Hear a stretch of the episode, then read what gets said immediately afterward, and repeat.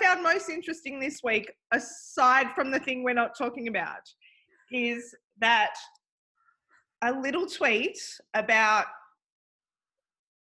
this person was called down to the emergency department to drain what is effectively an abscess in the vulval area, a Bartholin's gland abscess, um, turned into an all right, all out 72 hour tirade, really, of lots of different people from all sorts of different countries and continents engaging, and of something that otherwise would I would have thought would just go unnoticed.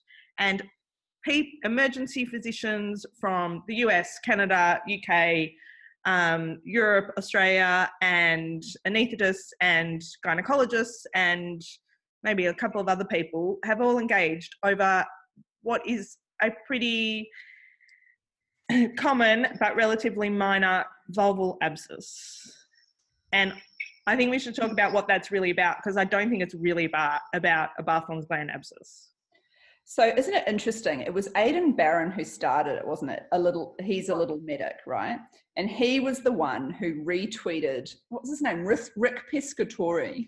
Rick Pescatore, whose I think wife is uh, is ONG or an OBGYN residency. And she was irritated because the ED physician had said, Can you please come down here and deal with this um, undercarriage pus situation?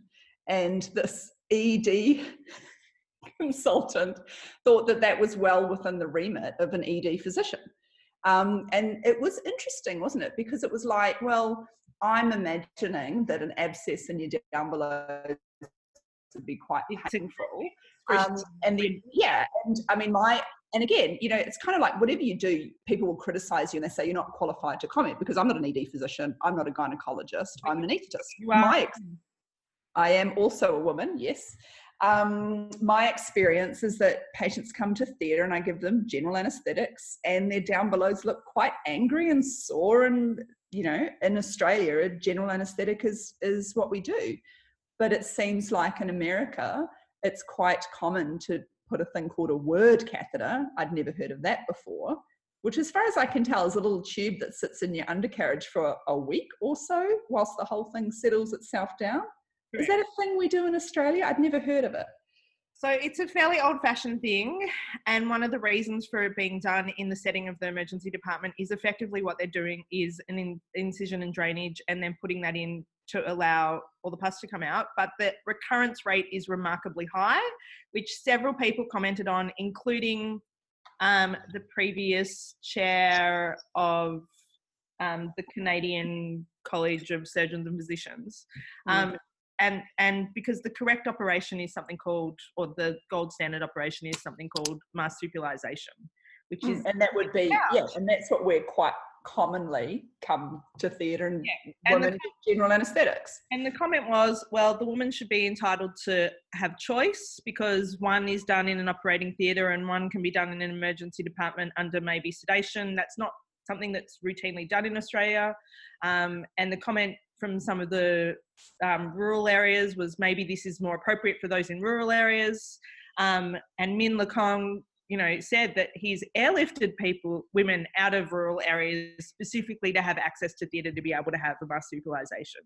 So I think I'm all for women having choice and that if they do want to stay closer to home, fine. But I think what this really demonstrated was a bit what we talked about on the last podcast, which is that there's a tribal mentality of sorts.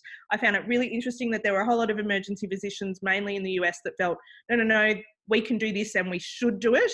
And even today, like four days after this initial retweet, there was someone saying maybe you should be using this drug instead of midazolam so that you can make it easier in the emergency setting versus um, uh, versus in Australia and elsewhere where it's easier to access theatre um, having a gynecologist or someone who's trained in the procedure doing it in an operating theatre. So I think this was a little bit of a tribal thing as well as different healthcare systems and a demonstration to me again of how money drives certain decision making in the US healthcare system and that a lot of things are done in the emergency department um, that we wouldn't dream of doing. Mm, well, I mean, I guess if you went to theatre and it was going to cost you a massive out of pocket, versus perhaps doing it in the emergency department for not that much more money, I guess, you know, that would alter your decision making, right? Like I've Yeah, never worked and in that, and that makes perfect sense. Yeah. That makes perfect sense. But the conversations on Twitter didn't kind of factor that in a lot. Like there was a whole lot of kind of us and them and me and you and like a lot of kind of buff around yeah giving anesthetics in emerge versus actually this all probably comes down to a health dollar because if all being equal around health dollar what would you do um probably we would all do a marsupialization but but it's much more complicated than that The um it's kind of interesting. For me, Australians want to be unconscious. Have you noticed that? Compared to the UK. So I've worked in New Zealand, the UK, and Australia. And as an example, when we did prostate operations in New Zealand and in the UK, everyone would be awake with a spinal. And you come to Australia and you explain to the patients how good a spinal is and the benefits of pain relief, etc. And they all say at the end of that conversation, Oh, do what you like, love, just put me off to sleep. i think it's a more accepted thing. to be asleep. Even like temporal artery biopsies. Um, in New Zealand and the UK, people just have them done under local. And then when I arrived here 10 years ago, they would have a bit of sedation. Now they're having the full general anaesthetic. So, you know, in the space of a decade, it's I've gone got a from rheumatologist local sitting next to me. sedation to GA. The rheumatologist sitting next to me says the temporal artery biopsy is done under local. We do ours under local. Yeah, they get GAs here now. Wow. Where's here? Well, yeah, they get GAs. well they get GAs, but when we, um, you know, they were always done under purely local because they're elderly patients, lots of medical problems and whatnot. Then they were getting a bit of sedation a decade ago. Now they're getting GAs. Yeah. They did try and knock me out when I had a knee arthroscopy once, but I was awake and telling the surgeon exactly how much of my meniscus to take out.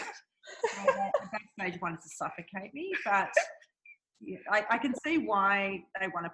The surgeons want to put patients to sleep. I don't think it's a surgeon, Australia. but No, it's the it's patient thing. I think No, I, it's the. I think I think look, I think that this is clearly a conversation for in real life and Twitter for another day, and we could just continue this forever. Um, but more or less, what happened was there was a very long, very very long, very involved, multi multinational conversation about lady bits.